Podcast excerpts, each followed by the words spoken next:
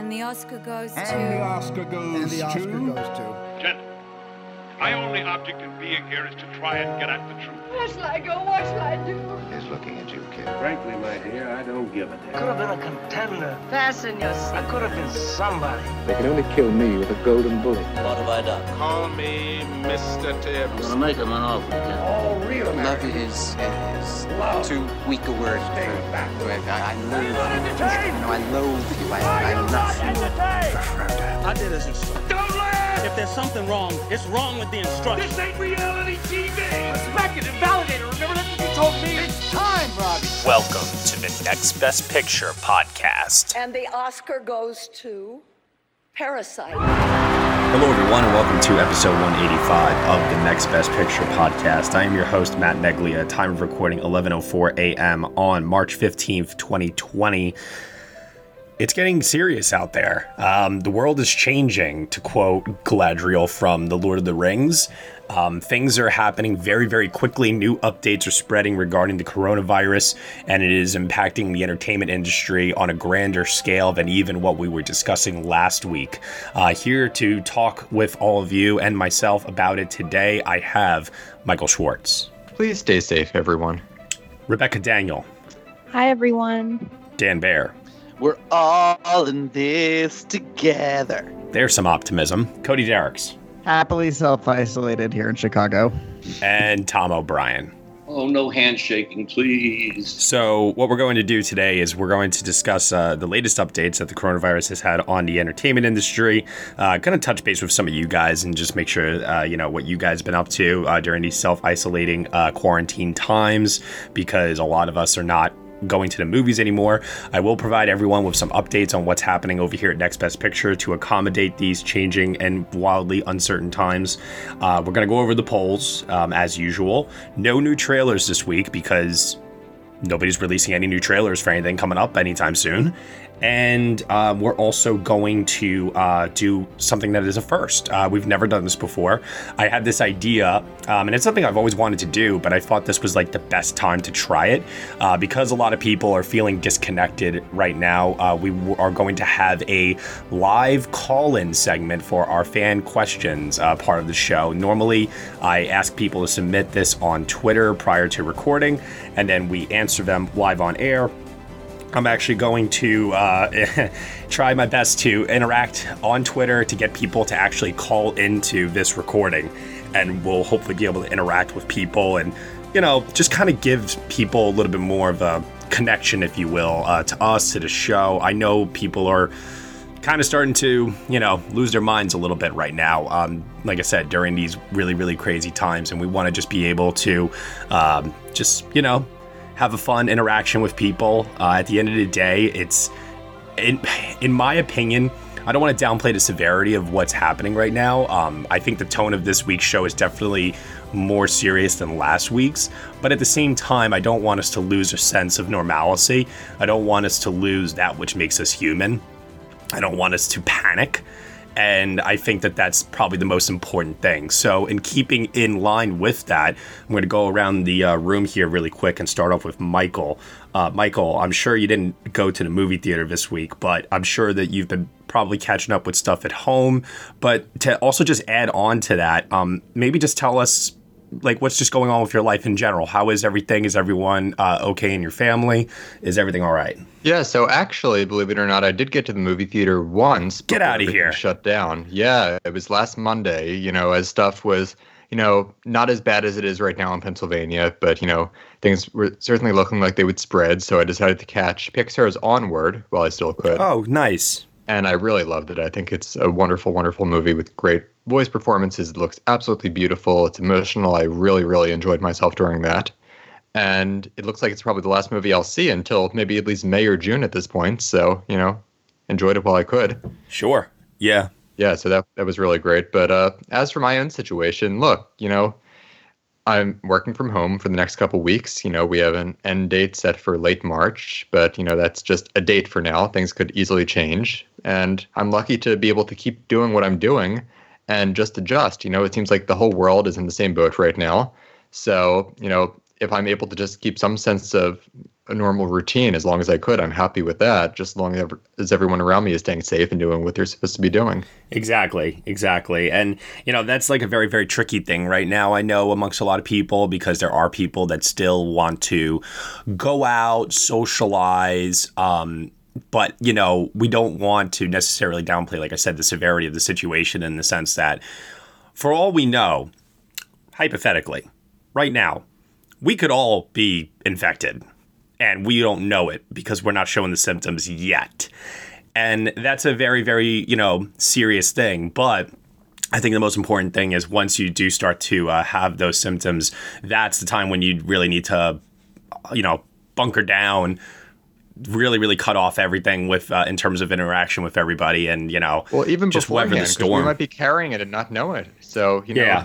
you might you know just want to stay home and act as if you already have it and just stay that way for a couple weeks. Well, that's the problem, though, is that when you say a couple of weeks, I mean, unless if we, because there is no cure. So unless if there is an announcement that a cure is coming and when that date is, I mean, how long can we expect people to drag that out? That's the that's the I mean, uh, a virus, scary so things like this run its course if you take care of yourself and you're able to push through it. But you know, taking care of a, of a virus like this could be two weeks in itself. Sure, sure. So you know, just stay safe. I know it's boring to stay home, but it's what we have to do for now. Yeah, Rebecca, what about you? Are you working from home? Uh, how are things going? Are you guys good on hand sanitizer? Oh yeah. Been working from home, staying in the last few days. Um, things are kind of ramping up here. People are definitely freaking out at the grocery stores and Costco's. They are kind of having panic attacks in my city, but um, I've just decided to stay in and just in case, you know, I am a carrier for it or something. I don't have any symptoms, but uh, yeah, I um, I'm just catching up on some movies at home. It's sad to not go to the movie theater, but it's definitely understandable at this time. You know, you don't want any mass spreads of the virus, and yeah, so that's kind of how things are here right now. Yeah, yeah. No, I, I hear you on that. Hey, guys, like I said before, in terms of people wanting to feel uh, connected during these times, uh, we have a late uh, join onto the call right now. Uh, Bianca Garner actually uh, just messaged me and she's like, Can I please come on if it isn't too late? So I'm actually going to add her on to the conversation uh, right now and uh, get her on here. So hold on one quick second. Let's get Bianca on. Might as well try to be as accommodating as possible, right? Hello. Hey, B. Hi. Hello. Hi. We were uh, just doing uh, our introductions actually uh, for this week in terms of um, what have you been watching at home? What do you, you know, what's going on in your life um, in terms of the virus, and you know, are you working from home? Things like that. Uh, so actually, why don't we uh, toss it over to you? Um, you know, what what's uh, life been like for you over the last week? Oh, hi everyone. Um, so I am currently running a fever. No. Uh, Oh. and um, I was reading up about it, and the sort of um, 14 days ago, I happened to be on a plane coming back from Berlin. Um, so I'm a, I'm a little bit worried because I was in an airport. So um, who knows who I've come into contact with? But currently, just running a bit of a fever. So uh, I've decided not to go into work tomorrow. So. I mean, I hope that you're staying indoors completely. Oh yeah, no, that's fine. It's been great because I've been catching up with a lot of movies, so and writing a lot of reviews for Next Best Picture, obviously. So that it's been like a little.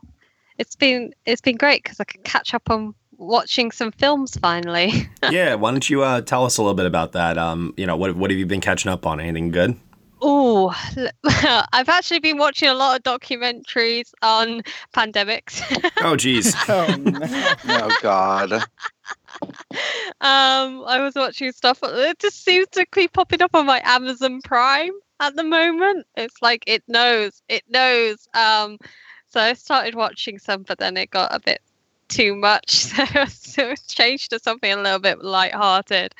Um, uh, so I've just been catching up on um, just some like older films that I haven't seen before. Um, so uh, some film noirs that I have have overlooked Um, so that's been uh, stuff like um, uh, I haven't seen The Big Sleep for ages, so I watched that again, and some other older films. But uh, yeah, mean, also hopefully getting some South by Southwest documentaries um, down as well. So Yeah, I'll actually have um, a little bit of an update on that actually in a little bit here regarding South by Southwest. Um, let's pass it over now to Cody. Cody, uh, what do you got going on this last week? Well, unfortunately, I do not have the type of job that I can do from home. So I uh, have been sticking at home while I can, but you know, I do have to go to work. Uh, so been doing that. We've been very, very cautious at my place. Uh, we should be fine. Uh, Chicago actually is not really.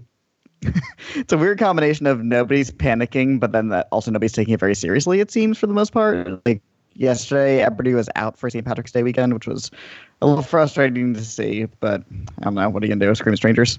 Uh, otherwise, yeah, I've been kind of watching a bunch of movies at home. I'm into the movies, and I don't know how long. Uh, unfortunately, uh, just uh, yeah, chilling at home, watching movies. That's about it. Yeah, yeah. Yeah, I've been working through. Well, I was originally plowing through all the James Bond movies in anticipation of No Time to Die because I'd only seen the Craig ones up to this point.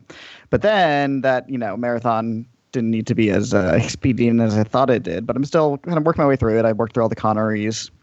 That's been the main focus lately. All right, that's always a lot of fun. Yeah. Um, it's also really fun to see the evolution of those movies over time as well. Exactly. Watching them all in like one fell swoop also is fun to pick up on the little details and the changes and the references. I recommend it.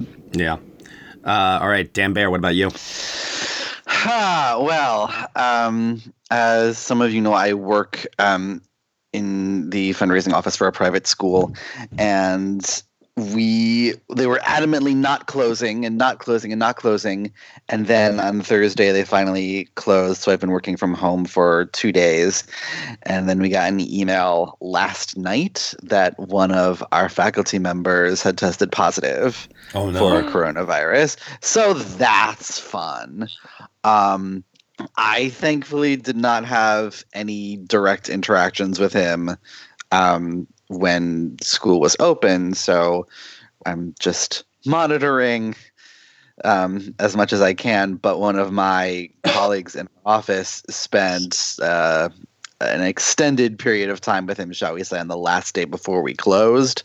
So it's a little worrying and you know he's married with two kids two very young kids so it's all kind of uh, freaky and scary and who knows what's going to happen to any of us. But um, school is now closed for at least the next week and they're reevaluating each week as more people um, get tested and find out whether or not they have it for real. It's an the we I don't we've not seen anything like this in any of our lifetimes. I think it's weird and scary, and yeah, I did um, bravely venture out uh, on Friday to see The Hunt so that we could have a great podcast about it yesterday. Everyone, please listen in.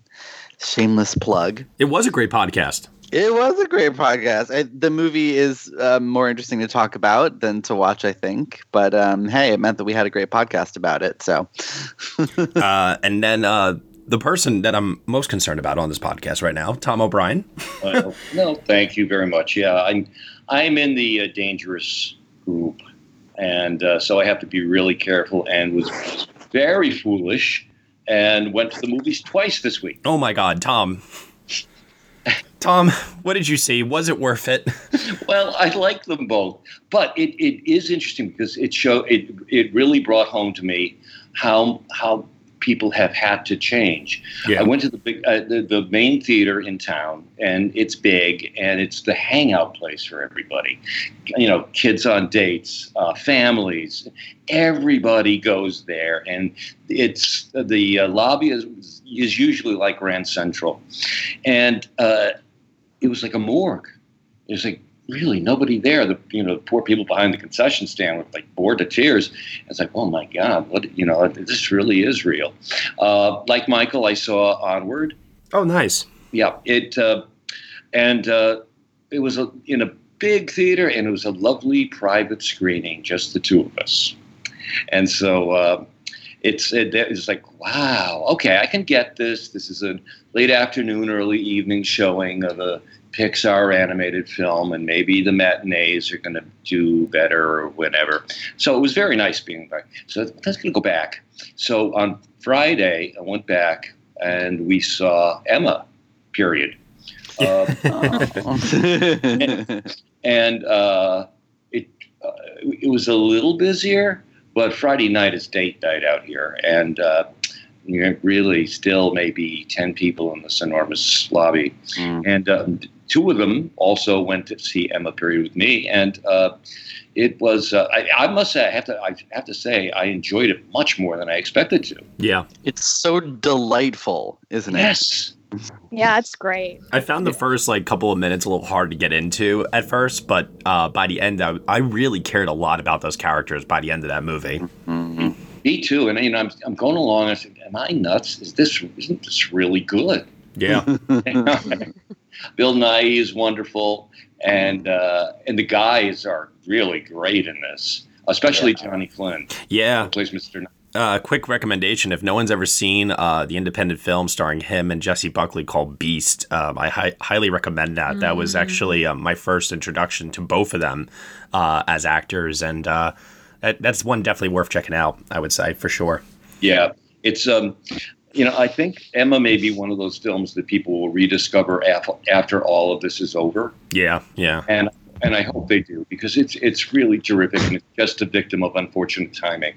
Uh, but uh, so uh, don't go out if, if you don't have to, but um, uh, keep uh, Emma in mind. Uh, you know, when, a- after all of this is over, and uh, find it somewhere and enjoy it. It's, I, I just need to bump in and say I am contractually obligated whenever Emma period is mentioned to say Miranda Hart for best supporting actress. you know, I mean that the she has the scene, and Yeah. she's so good. Yeah. It's such a brilliant Oscar clip.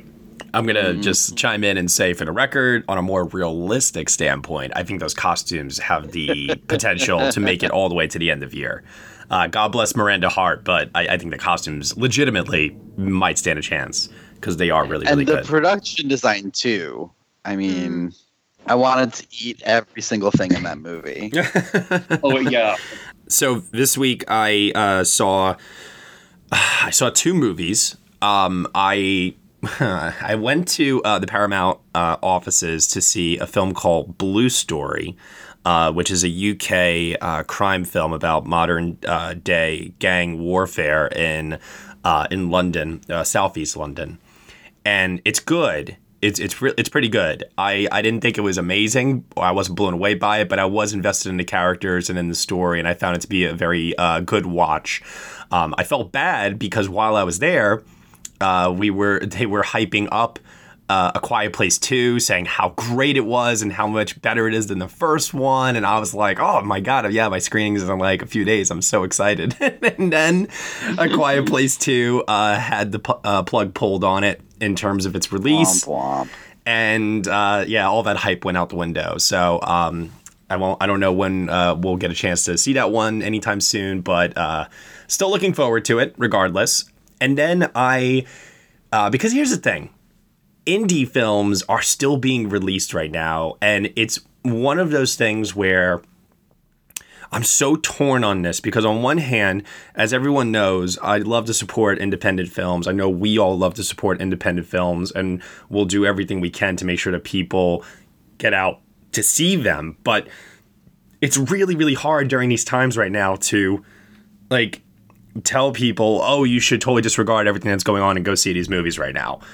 I I want to I want to like lean somewhere in the middle and still profess my love for these movies and hope that people do get a chance to see them while at the same time cautioning everyone to have common sense, be safe, um, and don't, you know, spread the virus at the end of the day.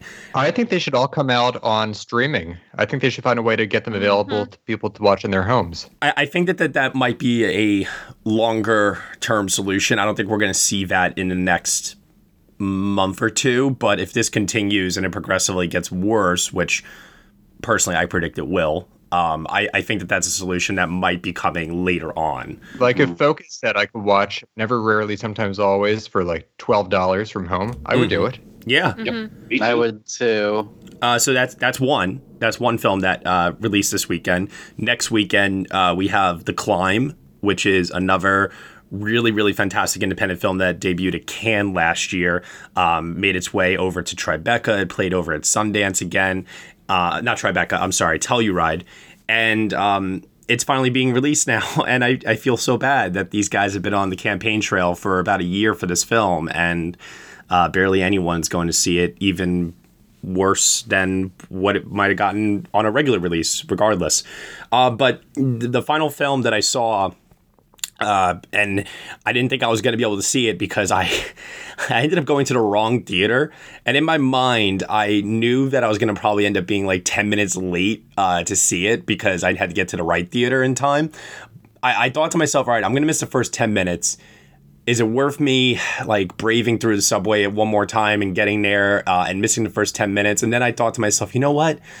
This is the last time i'm probably going to see a movie in a movie theater for probably quite some time I, I don't really know when's the next time i'll go so i saw saint maud Oh. uh, which is another film that's being released pretty soon Yes. um, this movie is really well done uh, for a directorial debut. I mean, I was pretty impressed by it all around.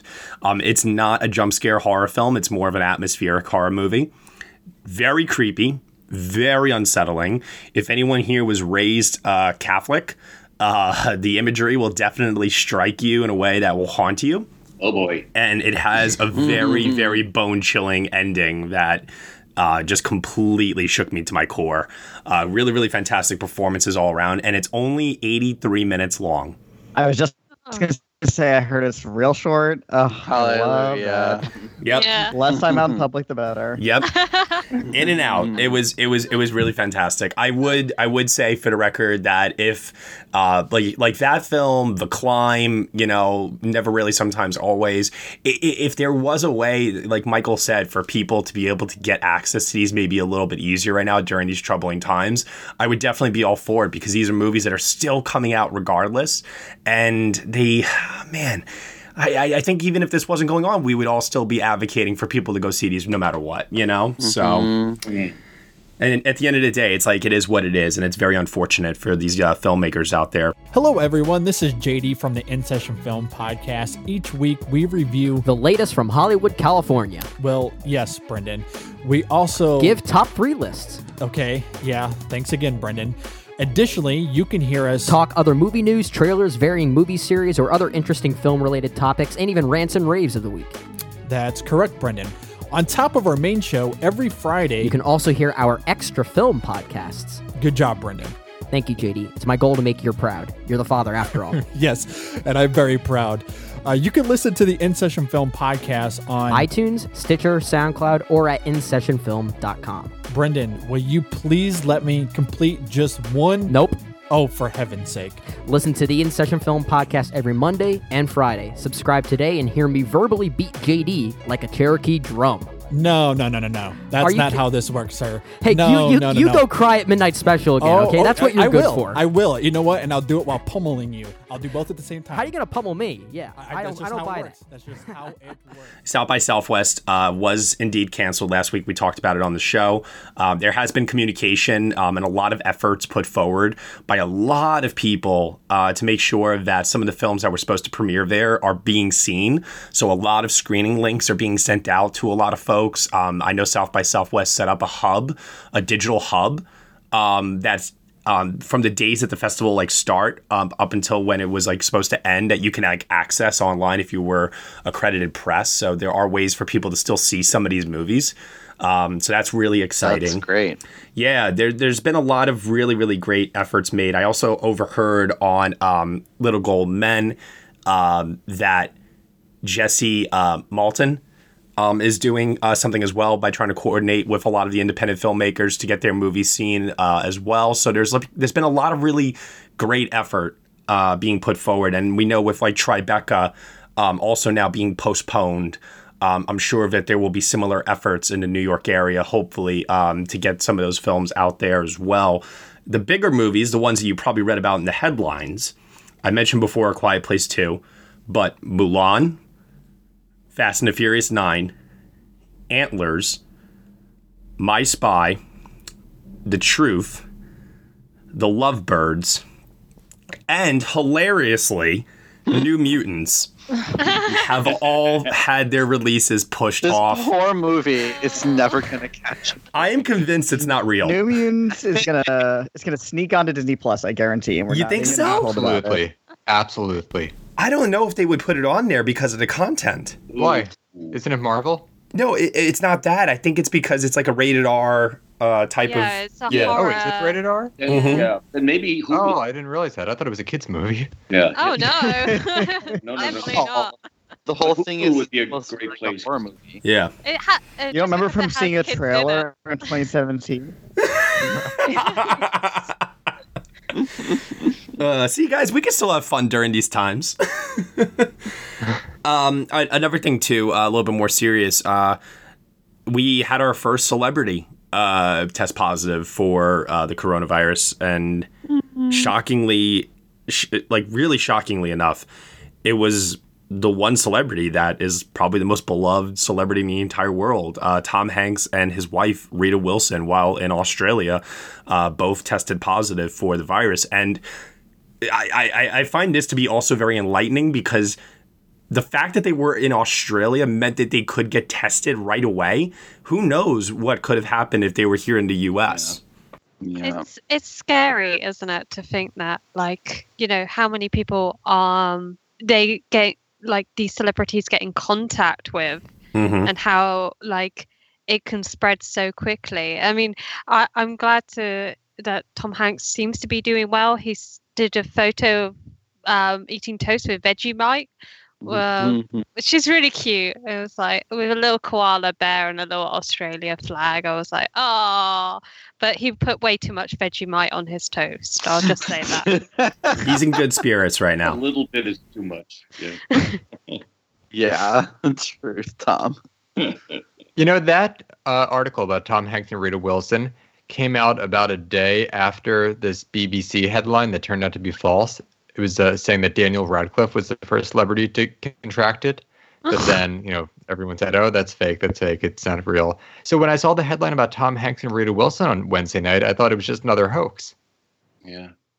And it, but then I saw it was from Deadline. I'm like, uh, this might be real. And then I saw Variety, and then Tom Hanks tweeted tweeted something. I'm like, oh, this is you know actually something that's real. We need to be worried about this now. Yeah, his letter to his fans was so upbeat, So great. so, so great, and it really, uh, well, it speaks to him, of course, um, but it really, I think, l- lessened a little bit of the fear people might have about about him and about Rita. Uh, and um I, I, you know, they're probably going to get get the best care, uh, and uh, hopefully it doesn't go f- much beyond, you know, a fever or whatever. But uh, man, he, he really brought that home uh, to people, as well as all the sports cancellations. Well, I, I, I what was funny to me was Tom Hanks and Rita Wilson get it like sometime during the evening. I can't remember which day of the week it was. I think it was Monday night, if I remember correctly. No, it was Wednesday. It was Wednesday? Okay. Yeah. Because Yeah, the next morning, that's when I feel like every studio executive in the entire world had like an emergency meeting to discuss their slate. Because it's like, guys, Tom Hanks got it. If Tom Hanks got it, everyone can get it. And it's like, we need to push off these movies. And it was just like the timing. Because um, was it? I, no, I don't think it was Wednesday. I think it was Tuesday. It was Wednesday. It was Wednesday? definitely Everything happened on Yes. Wednesday. It was Wednesday. Yeah. Yeah, Wednesday was like one of the most happened. depressing days in terms of just the cycle of news, um, of Uh-huh. everything. It, I think that was the day with the sports cancellations, the movie Yeah. postponements, Yes. the festival cancellations. course of an hour. Broadway closing. That that was on Thursday. That was right after. So the uh, day after, I was in a yeah. meeting on Thursday. We were discussing uh, a number of events at my uh, place of work and talking about how we were going to move through with all these events not happening. And one of them was a Broadway event. I'm like, uh, well, we don't even have to worry about getting people their tickets now because there's no show. So my my question, and I'm sure we'll get uh, some fans asking questions about this as well. Uh, we asked this last week. Um, we had some developments last week. This week we had a lot of developments. Um, Cannes has not officially, officially uh, been postponed or canceled yet. It's going to be. Oh, it has to. 100% Oh my going to be. god. Yeah. Because the new I mean- guidelines were just put Yeah. in place yesterday. Exactly. So I, I expect an announcement on that any day now. And you have to ask yourself now that this has become a reality with all of these festivals being postponed um, until further notice, all of the movie releases being pushed off until further notice, some until even next year. Um, this is something that is unprecedented in terms of the movie industry, and it's really, really hard to predict exactly what will happen. And now I have to ask the ultimate question as well. What does this mean potentially for um, the academy in terms of uh, are the board of governors going to get together to decide? Are they going to do something similar to what they did during, um, uh, I think, was the Golden Globes during the writer's strike, where they had a ceremony that um, wasn't attended by you know a bunch of people and such, and the winners were just simply like announced. Like, is there is there going to be enough films in contention this year for Academy Awards? Like, wh- what what what what what are we living through right now, people? Well, as for the show Hart's itself- winning for sure. Miranda Hart, yeah. Actress Elisabeth Moss for Best Actress. That's what's going to happen at the ceremony. Yeah. um, But uh, as for the actual show itself, look, that's in February. You know, it's we're in March of 2020 right now. That's 11 months away. They're saying that the worst of this could be, you know, eight to nine weeks, maybe. So by the summer, you know, maybe thinking positive here, by August, it could be like, you know, this whole thing was a blur. Or we could still be living through it. I don't know what the future holds here. So the optimistic part of me thinks, oh, by February, it'll just be business as usual. But as for the release of these contenders and with production shutting down, I don't know what that's going to mean for eligibility dates. So maybe we see a world where the Oscars are in April, just like they did back in the day. And these movies are rolling out in like December and January. Maybe they even extend it beyond December 31st. I don't know. Another possibility, maybe, uh, if we are like we're predicting a lot of stuff just gets dumped on streaming, maybe they loosen the streaming requirements for eligibility. Like they don't have the you know must play in a theater for what many weeks. I I wouldn't put money on it because you know they are a stickler for their own rules, but I wouldn't be shocked if that happens. And if, if, if they don't, boy, what a crush of films we're going to be having to deal with in the fall. Oh Yeah. Lord, I do not look forward It's to gonna be that. a lot. I feel like award season always nearly kills me every single year, and I just, I, I, I- I can't even fathom. I can't. I just don't have enough hours in a day to cram in that much. If they all just kind of like, colli- you know, you know what's really funny is somebody brought this up to me uh, last week. Uh, was that someone said to me, you know, do we think that? Do you think that? Um, we'll get a similar situation like we got this year in terms of the Academy Award nominations not being spread out and only being concentrated on a few select films. Because if everything is coming out all at once uh, in the fall this year, do we think it's going to be another uh, thing again with voters and screeners in regards to, um, well, I'm only going to watch the stuff that has the most buzz and everything else is going to get tossed aside? And it's like, oh, fuck, you're right. Yes. like, we're going to end up in another situation where like four films are going to get 10 plus nominations because people just don't have time to watch everything, you know? It depends which movies are impact. Yeah. Well, let's also remember too, Guillermo del Toro's uh, new film, uh, its production just got uh, not canceled, just temporarily shut down right now. Uh, the Last Duel, the new Ridley Scott film. Same thing. Its production has been halted for the time being.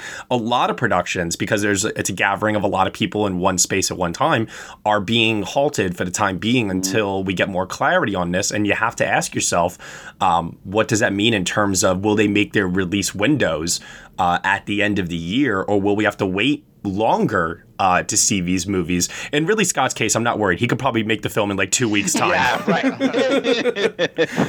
You can do it that afternoon. At all. but but seriously though, um, you think about all the movies that are being made right now that are heading for an October November release date, and you know they're losing weeks and weeks of production. Uh, we might we might have a fall award season that is more populated by the bigger blockbuster studio films than the smaller films potentially. Yeah.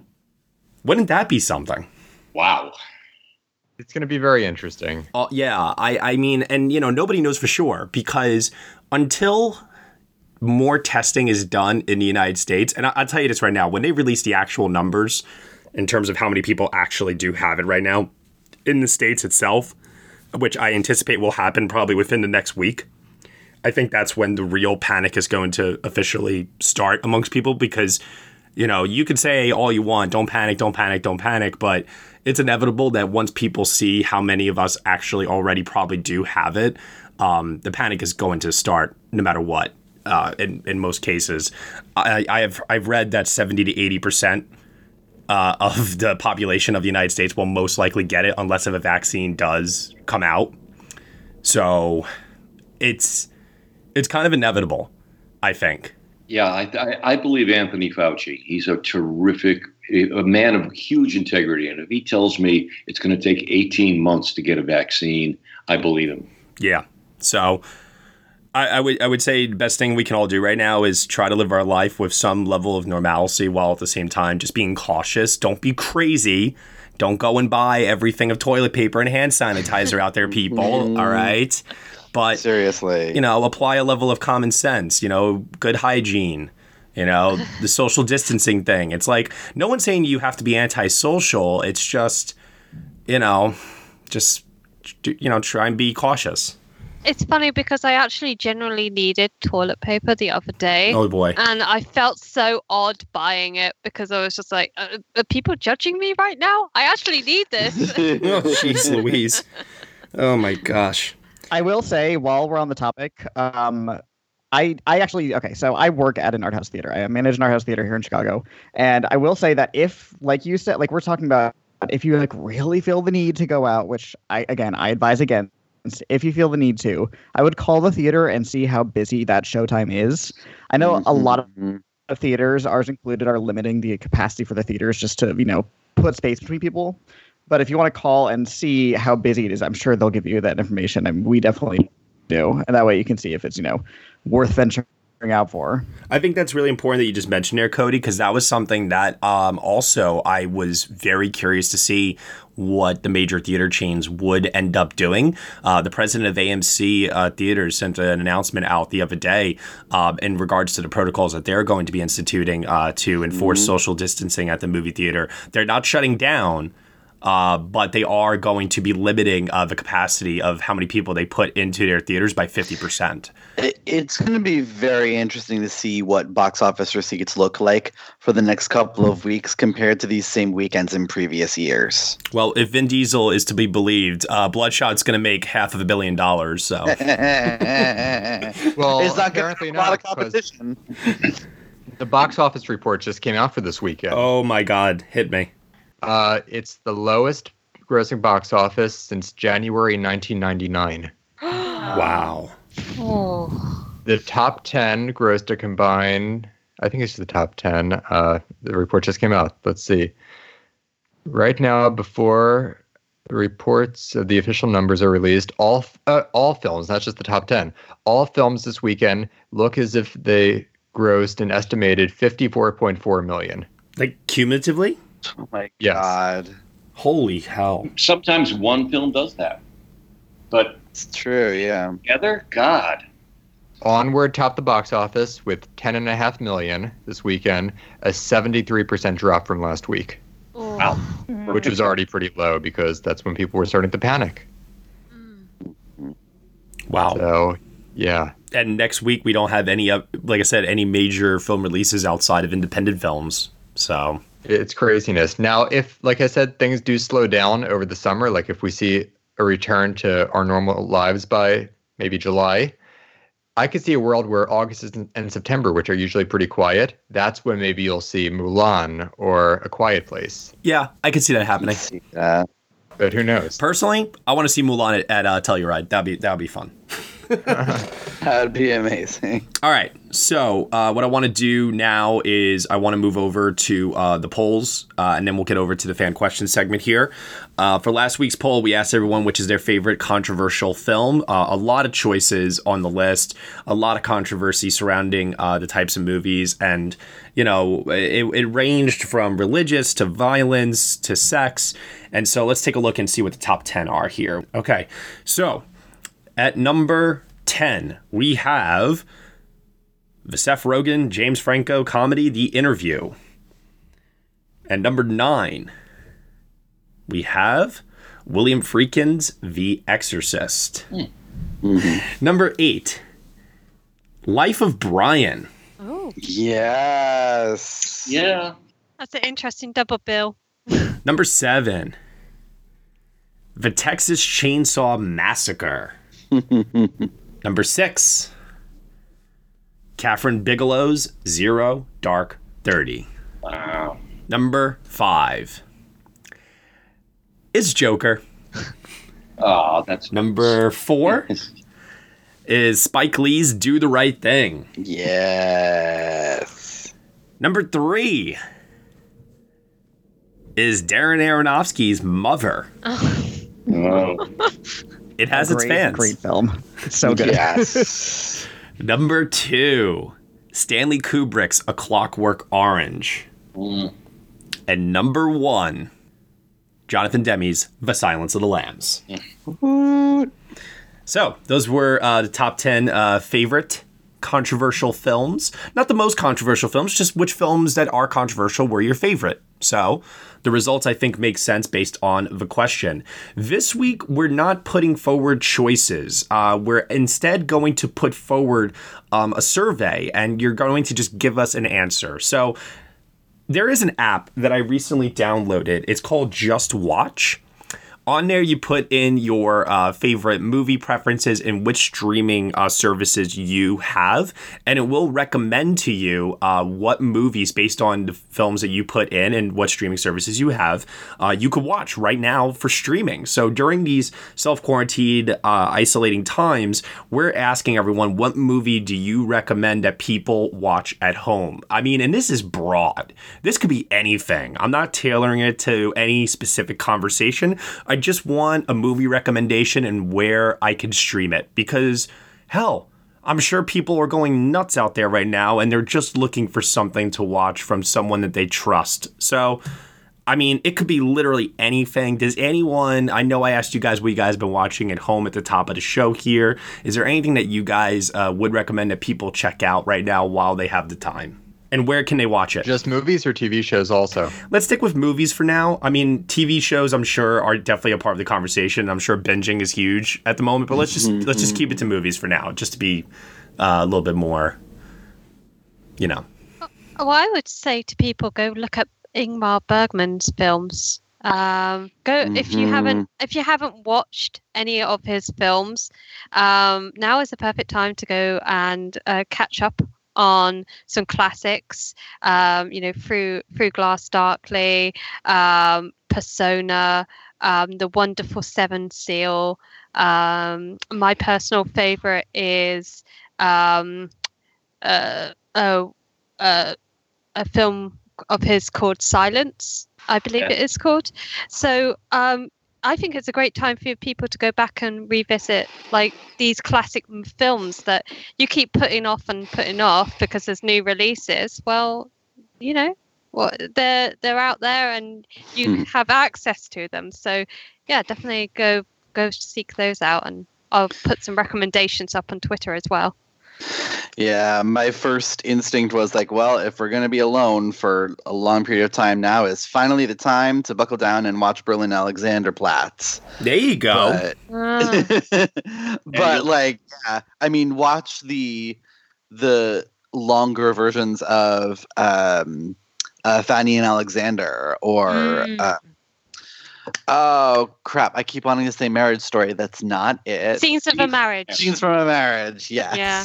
Very, very good. I, I mean, especially with the passing of Max von Sydow uh, this last week, I think that his collaboration with Ingmar Berg, uh, Bergman is definitely uh, something to look into as well. Uh, they made a lot of films together, and um, I, I see a lot of people. I'm already looking at some of the replies that we've received from this already, and some people are saying Roma on Netflix. I mean, yeah, if you never got a chance to check it out, like now would be a good time. I would say. What about our good friend the Irishman? It's so Yeah. long. Yes. Yeah. Three and a half hours. Yeah, exactly. you know what? While we're talking about Netflix movies, and I know many of us have seen Roma and The Irishman, and by all means go watch them again because they're fantastic. But if you're looking for a Netflix movie that you probably missed a year and a half ago, I would say, as you're, you oh. know, quarantined or working from home or just looking for something to watch, go catch up with the movie Private Life that was on Netflix in 2018. Yes. You're right, Michael. So right. Mm-hmm. I don't think enough people saw that, and it's wonderful, and the performances are just stellar. And Tamara Jenkins is a brilliant writer director. So catch up with that because I think you'll all really enjoy it. Especially if you're fans of Paul Giamatti and Kathryn Hahn. Love them. Yeah. So good. And then once you're done that, go back and watch The Savages and see why Laura Linney should probably have an Oscar by now. Even though Mary Boom. Cotillard is wonderful. We and- all know that. Yeah. So I'm pulling up that app again uh, that I mentioned before, Just Watch. Um, they're not paying me, by the way. I just really like this app. Oh, I use that app well today. It is so helpful. It's And I like- really, really well done. I mean, right now, right off the top of the bat, they're recommending I check out, uh, and and I've seen all these, but like Forrest Gump, Her, Jackie Brown, Lost in Translation, Eight Mile. You want to check out that Eminem Oscar winning song, people? Uh, Downfall, uh, Breakfast Club. The Butterfly Effect. Man, I haven't seen that in a long time. Lord. Uh, Babel, or as Arnold Schwarzenegger once said the Golden Globes, Babel. Um, Rush, Ferris Bueller's Day Off. I mean, guys, there's there's so many good stu- stuff streaming right now. So much good stuff. Uh, but yeah, I would definitely uh, you know take a look into that. Um, you know, check out some foreign films. Check out some small independent films. Use this time to really just get brushed up. I mean, you might as well. Uh, especially considering you know not a lot of us are going to be leaving the house anytime soon. So Hi, everyone. This is Tim Costa. I'm Hermano da Silva. And this is Walter Vinci. And together we are the First Time Watchers Podcast. Each week we choose a movie to review that none of us has seen. Watch it together. And then discuss. These movies could be new. Or old. Or on our list of shame. You can find us on iTunes by searching for the First Time Watchers podcast. As well as on Stitcher. And we love interacting with our listeners, so if you have any suggestions, send us a tweet. An email. Or post to our Facebook page. We'd love to hear from you. That's right. I mean, it's all about interaction. And talk about what we love movies. And you don't have to worry about us going on and on about this and that and the other. And oh, No, look, no, let's no, talk stop, about stop, this stop, minutiae stop. Shut up, shut up, here, shut up, shut up, And I shut up. wonder who Shut the up. cat I can God watch. damn it, shut up. I think that's enough, Walter. Oh my God. Go by during the credits. All right. Fan question segment time. Let's have some people call in. Let's open up the phone lines and let's, uh, you know, get some questions uh, from some people. This is exciting. Oh, yeah. No. I'm waiting for like my mom to call in or something. right. something completely unexpected. What what was the movie? Um, oh, yeah, uh, The Hangover, when he's like, what do we do now? And then Zach Galifianakis is like, we wait. Mhm. So, uh, looks like we got Kobe Mack here on the line. Kobe, how you doing today? Yo, yo, yo, what up? How we doing? We're doing fine. We're doing well. Hey, Colby. Colby. How are you doing? Man, I just got back to um to Atlanta. I, went to go drop my daughter off in Orlando. Um, to she's out of school for the next two weeks, so there was nothing to watch. So I figured, all right, well, you're gonna go to your mother-in-law's, my my, my mother-in-law's house. Yeah. Well, uh, you called in. I assume you have a question for us. Hit us up. What do you got? Yeah. So over under, Okay. how much of a box office loss do you can you guesstimate is going to be uh, had with this season, and how will that impact the perception of the remaining films that are still left to come out within the next thirty days? I feel like so much of the box office is how it colors our perception of a film. Like, oh, did it do well? Did it resonate with audiences? But do we just give these films that come out a mulligan? I read an estimate the other day. I think it was maybe the Hollywood Reporter that said something like the industry was expecting to lose $20 billion over the next mm. couple weeks. Yeah. Which is a Wow. significant number, of course. Yeah. But in a time like this, you know, of course, health is um, that's our primary focus for the time being. So when it comes time to return to business as as usual, I don't know if there's going to be some sort of stimulus package that's available, or if everyone just has to take a, hit. But that's an awfully significant hit, so I don't know that that's going to be the situation. But to answer your question, yes, I think it is going to you know change things dramatically, losing all this box office revenue and just the studios having to pay people you know when they're shutting down productions. So I think it's all sort of reliant on where our federal government is at the moment and how they're going to help all these people who are out of work and get the studios back on their feet. It reminds me a lot of the uh, buyout that took place uh, during the uh, recession era. and whether or not if that will happen again. Essentially, I don't think it will. I think a lot of studios are going to go out of business, uh, the smaller ones especially.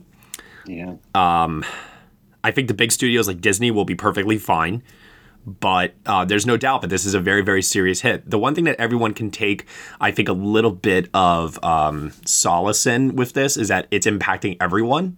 This is not uh, something that is specific to a group of people or one specific studio or anything like that at all. This is something that literally is impacting every single human being on the face of the planet. And in that regard, I think it's very, very interesting because then I think of movies like Arrival in how a movie like that is all about people uh, setting aside their differences and language barriers and everything else to kind of try and come together to uh, overcome a common uh, enemy or uh, overcome a, a, a goal, purpose, etc. You know what I mean? So I'm hoping that out of this we will be able to get that. Good question. That was a good question. Yeah. I, it's interesting. Like, I think that it's going to push a lot more studios to streaming.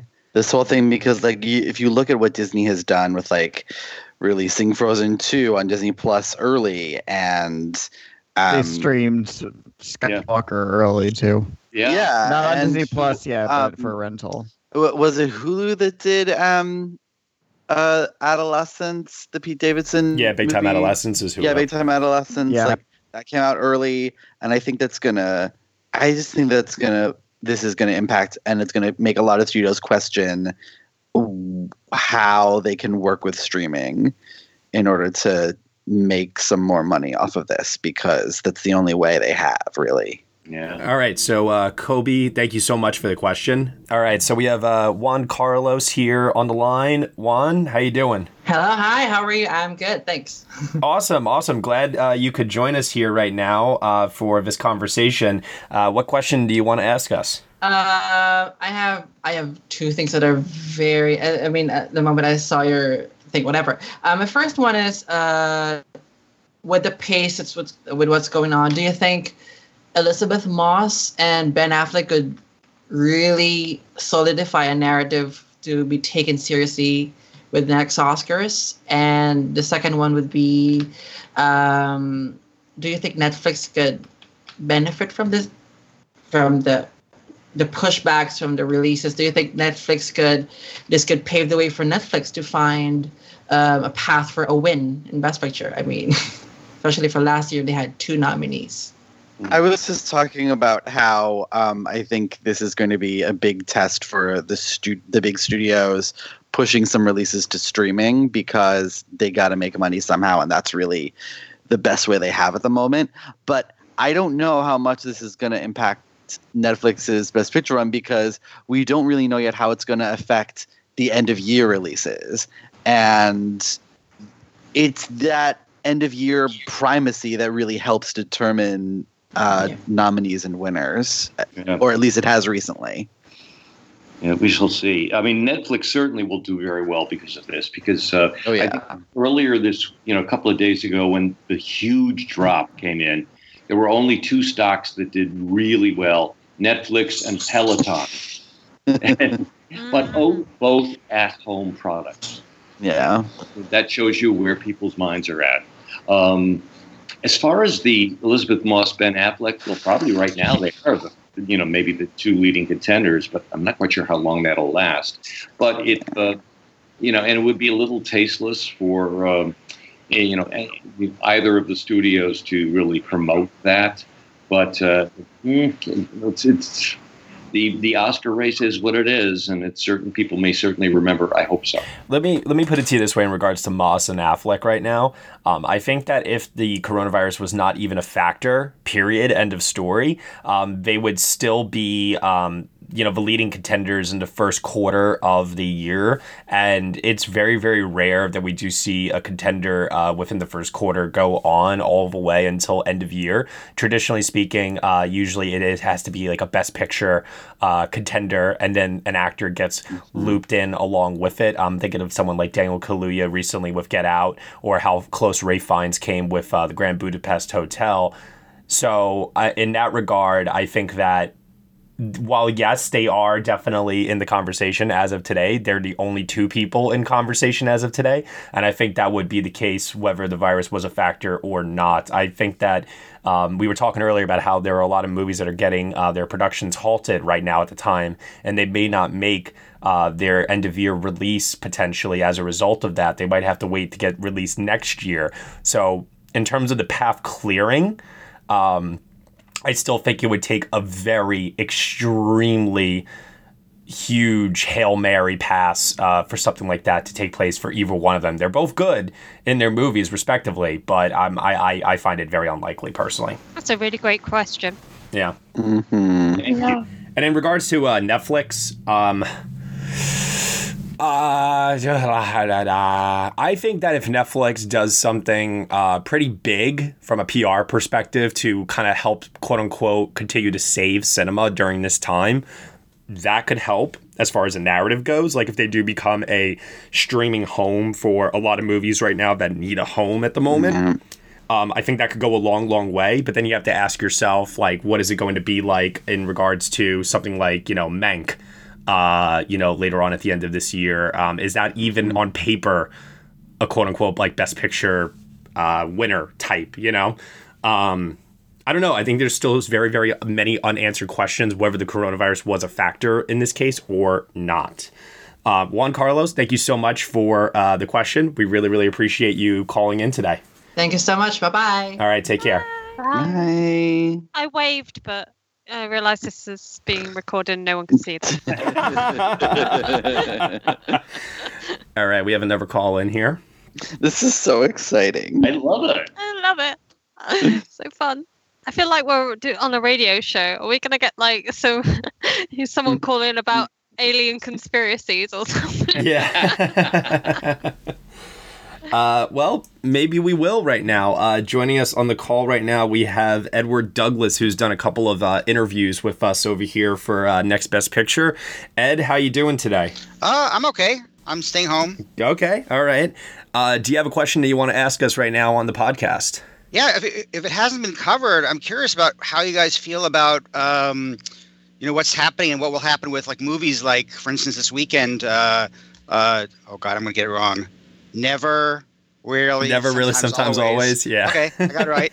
I, I'm like movies like that. I mean, th- that movie like that, it, it was always going to have trouble, you know, finding an audience. You know, even though critics loved it. Um, but it, a movie like that will have trouble finding an audience. But the thing is, do you think it'll find an audience later? Like again, I like there's no new movies really opening in the next couple of weeks, so it'll have it'll be out there, but there won't, might not even be any theaters open playing it. I don't know. I don't know how many theaters um, it was playing in New York that it closed, but uh, you know, as you probably know, like a lot of the New York area theaters, like you know the Alamo and Metrograph and Film Forum, they've all closed. Yeah. for the weekend. So And I want to just say for the record, in regards to that, I overheard last night someone told me this that um, Alamo Draft House in New York closed and they're not paying their employees. Uh, during that time, and I just want to just say what a shit move that is on their part. And I just want to publicly express that because that really, really disappointed me uh, considerably. Yeah. Yeah. In regards to your question there, Ed, I didn't get a chance to say this before, but here's an idea. And guys, tell me what you guys think about this. Don't you think that now is the time, if ever, to for a f- small film like Never Really, Sometimes Always, not do a platform limited release, but just release it wide? Oh yeah, I completely. Oh, yeah. So yeah. Yeah. Yeah. And I, I- think as well, we have a responsibility to keep these films in the conversation. Um, as as as critics and as reviewers, we should be like making sure that these films don't just fall off the radar, um, and kind of um, encourage people to be aware of them. So when it does come, once this is all blown over, and things have gone back to normal, you know, hopefully they'll maybe be re-released and then people will go out there and be able to be like oh okay so and so said that this was a great picture so uh, i don't know I, I just i feel like that's something that we should all be doing as a community on film twitter as well Well, so like that's the thing that's interesting to me is that obviously new a lot of new releases have decided to get out of the way of the current state of things and have postponed or canceled completely. But like, what is the movie landscape going to be like once um, people are able to stop self isolating and quarantining and go out about a more regular existence. You know, like if that's the case, like, yeah, let's get Never Rarely, Sometimes Always in over a thousand theaters and hopefully people will see it because there's not much else to see and they heard it was good but like if it's going to be a huge glut of things that are all want to open up back when you know or in the future when we're able to go to the movies again i, I worried that it's going to get buried even deeper Yeah. Mm, yeah. and and that's particularly disappointing because that's one of those few movies that premieres at uh, Sundance and then gets released almost right away to capitalize on all the buzz. which is like what you would hope more movies out of Sundance would do instead of waiting a year or two years. It, it'll be interesting because there's not going to be any, there's no drop dead deadline in terms of, okay, it's time to go to the movies again, so let's Right, start. yeah. Uh, it's going to be very gradual in terms of people's confidence uh, going out in theaters. And how do studios figure, uh, you know, figure that out and figure out a release plan for something they can count on perhaps, all right, uh, it'll be over by August 1st. And they're gearing up towards an August 1st uh, opening, and it's not there yet. And uh, it's going to be really tough and tricky because it's all going to be a guesswork. Yeah. I think that's one of the biggest things about this is there's just so much uncertainty surrounding all of it. We don't know when it's going to end. We don't know how long it'll go on. You know, it could be a couple weeks, it could be a couple months. It's just crazy. All right, Ed, I really, really appreciate the call in. I appreciate the question. Um, I know you're in New York as well. And um, hey, listen, I, I also know that, you know, you've had your uh, fair share of uh, health scares over the years. So, man, listen, uh, personally, just stay safe, stay cautious. I hope everything's all right. Oh, thanks, man. I appreciate it. All right, man. Best of luck to you. Thanks. All right, and now we have a friend of the podcast over here uh, from In Session Film, awardcircuit.com. we have Ryan McQuade calling in. Ryan, how you doing today? I just woke up. Uh, I just woke up. Uh, I just because I saw that you guys were doing this, and uh, I completely overshot my alarm uh, for it. So, All good. All uh, good. You're here now. You know? That's that's true. I am here now. I just wanted to say hello to everyone, and um, I don't really have a question for you guys. Um, I just wanted to say thank you for for what you guys are doing here. Um, it's been kind of a dark, dismal time right now for a lot of people, and you guys doing this is is really awesome. And I commend every single one of the Next Best Picture team. I speak for myself from Award Circuit and also from In Session Film for you guys doing this. Uh, but I do have a question. Oh, there it is. Uh, actually, I just I just thought of it off the top of my head. Um, it's kind of amazing what happens when you you know when you wake up and, and you need coffee and a lot of other things. and speaking of coffee, um, what is y'all's go-to favorite meal during this whole coronavirus? Oh man, outbreak. Good question. Um, I you know, like it. personally, personally, uh, I like a can of beans uh, that are lukewarm. Um, you know, under a shelter.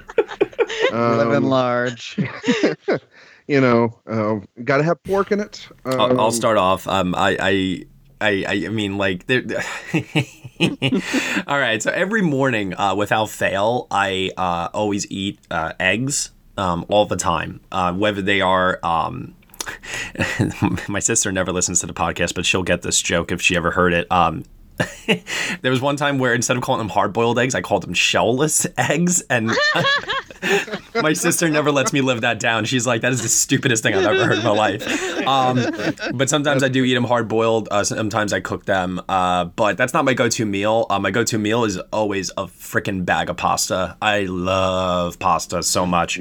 Um, just the other night, I was eating like raviolis and like uh, vegetable oil and like some seasoning and stuff. It, oh, it was freaking amazing. What are you Italian or something? Yeah, it might be a little Italian. be clear, you are cooking this pasta because it sounds like you're just taking it out of the bag. to be clear, to be clear, Stomach.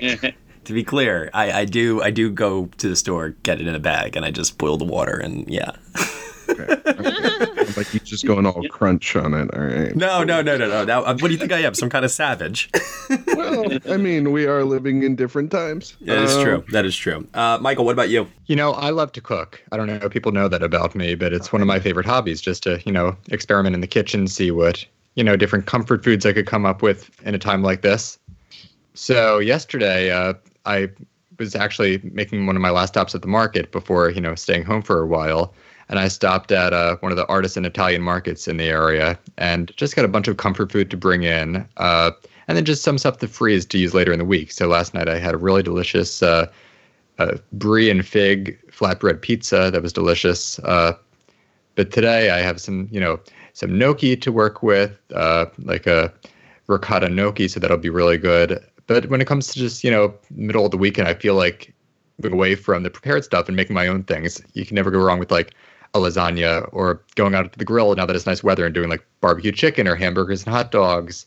And then if we're still quarantined come uh, the holidays next month, I'm going to be getting ready for Passover, you know, whether we're having people in or not. So I'll be making a brisket and, uh, you know, all the things that go along with Passover food. So yeah, just anything that is, you know, creative and allows me to work in the kitchen. I enjoy doing that. Okay. Man, All right. I'm going. I'm going to Michael's house. I want to hear from. Uh, We're not accepting guests at this time, Ryan. We'll talk after the quarantine.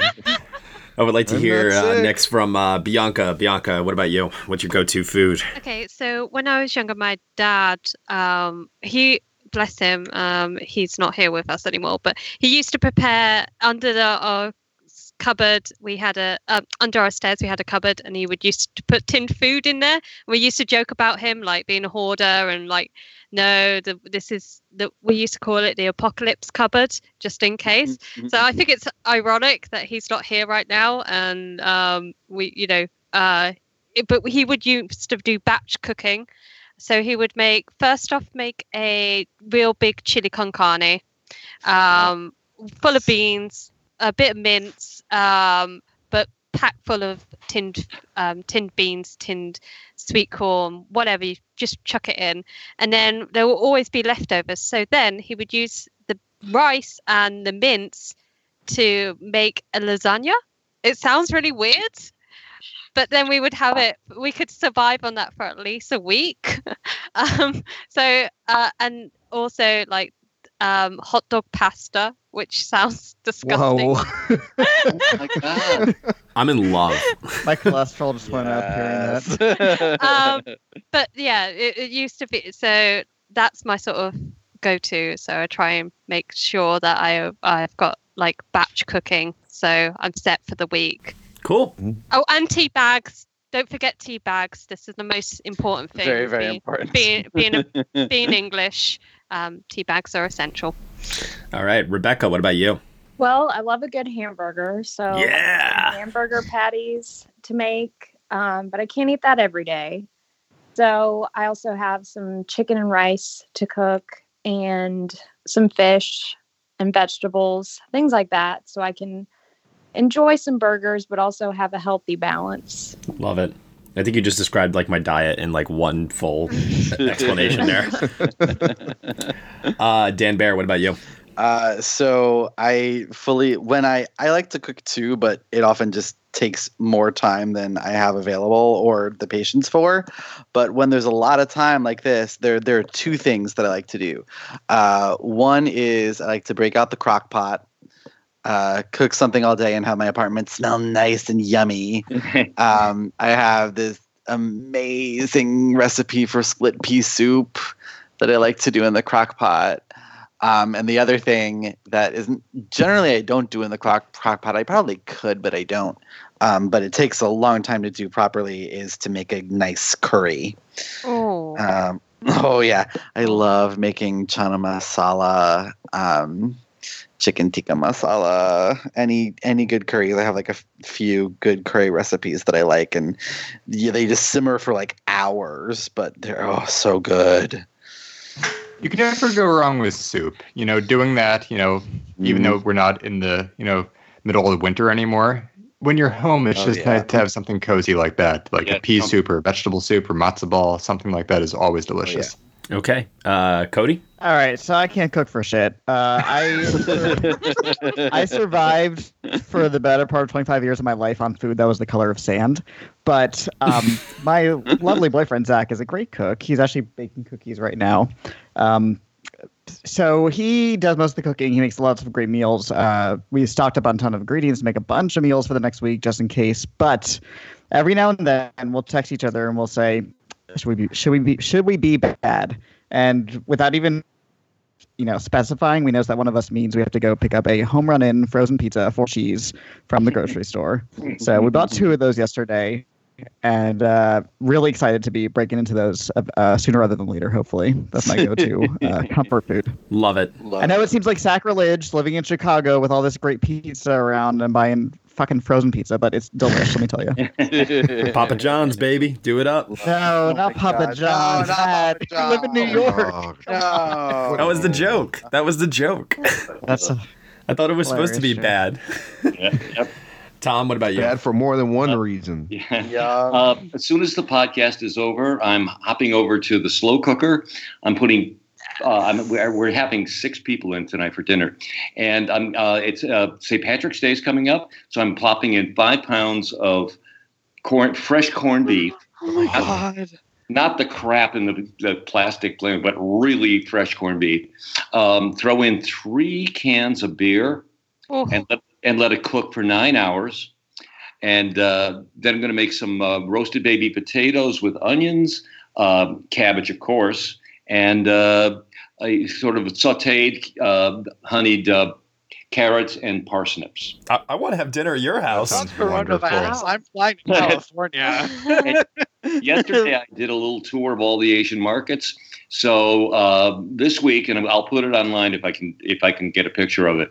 I'm going to pretend that the Park family is going to be home in eight minutes, and so I'm, I'm making ramdon with sirloin. Yeah. yes. God. So that's the menu for the week. Amazing. Love it. I'm Oh. starving now. Yeah. This has made me incredibly Lord. hungry. I think this might be where we ended here today because I, I, I think that we're ending on a good note right now, all things considered. Movies uh, to recommend to watch uh, right now during these self isolating times and food to eat as well. I mean, come on, guys. Don't get no better than that. No. Ryan, thank you so much for the question, man. Stay safe out there, be cautious, and uh, yeah, don't lose hope, man. Keep doing what, what it is you're doing. Uh, you guys do the same thing. Oh, by the way, uh, I like to make fettuccine alfredo. Oh yes. Oh man. Um, and and then you can't go wrong with a grilled cheese. No one said a grilled cheese. Come on, guys, we're better than this. you gotta make a grilled cheese. It's the best thing to make. It's super easy, and who doesn't love a grilled cheese? But anyway, no, Matt, everybody here, I love you guys. Um, stay safe, and um, and yeah, let's just keep watching movies. Um, Absolutely. whether they're at home or uh, in a bubble. So, bye, guys. Take care, Ryan. Thanks, Ryan. Really quick before we uh, head out, I want to just say for the record, uh, we are going to uh, have a couple of different uh, changes over the next uh, few weeks to just accommodate uh, with what's going on right now. So while we do not have a podcast review of A Quiet Place 2 or Mulan coming up over the next two weeks, I do want to just say for the record that on next week's podcast recording on Saturday, we will be doing a full podcast review of the Steven Soderbergh film Contagion. Um, the following week to replace uh, Mulan, I'll be honest with you guys, I haven't thought that far ahead yet. Um, I don't know what we're going to do uh, at that time. Outbreak. Let's let's wait and see if there is a streaming announcement of some sort, and uh, we can take things from there, maybe. But uh, we'll, we're going to just take this one week at a time. We are still going to have our throwback Patreon uh, podcast review of the 1998 animated version of Mulan. So that is still on the table. And once we are done with the month of March, our 2014 retrospective uh, will begin in April. So uh, we do have some stuff to look forward to in that regard as far as content is concerned. Um, also, a huge shout out to Nicole Ackman who is doing a next best adaptation where we basically take a look at some of the films that are going to be coming out well i don't know now if they're coming out towards the end of the year but they're based on books and could be best ad- adapted screenplay contenders. So um, they they are doing uh, podcast recordings where they do review the novel that it is based on and talking about the potential it has uh, for the movie release. Hopefully uh, later on this year. Uh, Next Best Theater is still going on, although I mean with Broadway being what it is right now, I don't know what you know what that holds. However, I know that for um, you know reviewing older shows and stuff, I know Michael, Dan, you, uh, Cody, you guys have a lot of content still that you could possibly go through in that regard. So Oh, we got plans. Don't yeah, worry. Oh, I'm not I'm not worried. Not going anywhere. um, our interviews will continue um, as they come up. Uh, like I said, we still want to try and help promote the smaller films as much as humanly possible. Uh, we are going to still be doing reviews of those smaller movies. Never really, sometimes always. We will have a podcast review of that uh, sometime this week. I am going to attempt to have a podcast review of St. Maud. I don't know who I will have on for it yet, but I'm looking forward to it uh, regardless. And then April will be a whole whole new challenge for us. Um, like I said, we're taking it one week at a time over here, but the site is not slowing down. We're not stopping. We're just trying to find um, more creative ways to uh, provide you guys with great content, hopefully, uh, during this very, very trying period. So, with that said, uh, thank you guys uh, once again. Uh, we will be back again next week to discuss what, who knows, um, as things constantly change over here. It's definitely making things uh, pretty uncertain, but, you know, like I said, we're not stopping. The world is still spinning at the end of the day. So stay safe. Michael, where can they find you on the internet? You can find me on Twitter at mschwartz95, and please wash your hands, everyone. Super, super important. I don't know why this needs to be said, but you know, God help us all. Bianca, where can they find you on the internet? Well, you can find me at a safe distance of 1.5 meters away from people. um, you can also find me at the Film Bee. Rebecca, You can find me on Twitter at Rebecca Daniel 95. uh, Cody Dericks, You can find me all over the internet at Cody Monster 91. Dan Bayer, You can find me on the Twitter at Dancing Dan on Film. and Tom O'Brien. I am on Twitter at Thomas E. O'Brien. You can find me at Next Best Picture. Thank you so much, everyone, for listening to episode 185 of the Next Best Picture podcast. You can subscribe to us on iTunes, SoundCloud, Google Play, Stitcher, TuneIn, Player FM, Acast, Castbox, and also on Spotify. Be sure to leave us a review on Apple Podcasts. Let us know what you think of the show. We really appreciate your feedback there, as well as your support, which you can lend on over at Patreon. For $1 minimum a month, you will get some exclusive podcast content from us. We recently did a uh, podcast review of 28 Days Later on there. Uh, like I said, we're going to have an upcoming podcast review of the 1998 Disney animated version of Mulan, which you can watch alongside us on Disney Plus. And hopefully, we'll be providing maybe some audio commentary tracks again, and other great content as well uh, that's exclusive to the Patreon channel. So, give us a uh, subscribe on there for $1 minimum a month. Thank you so much for listening, as always. We will see you all next week. I guess that's next time. Next time. Take care, everyone.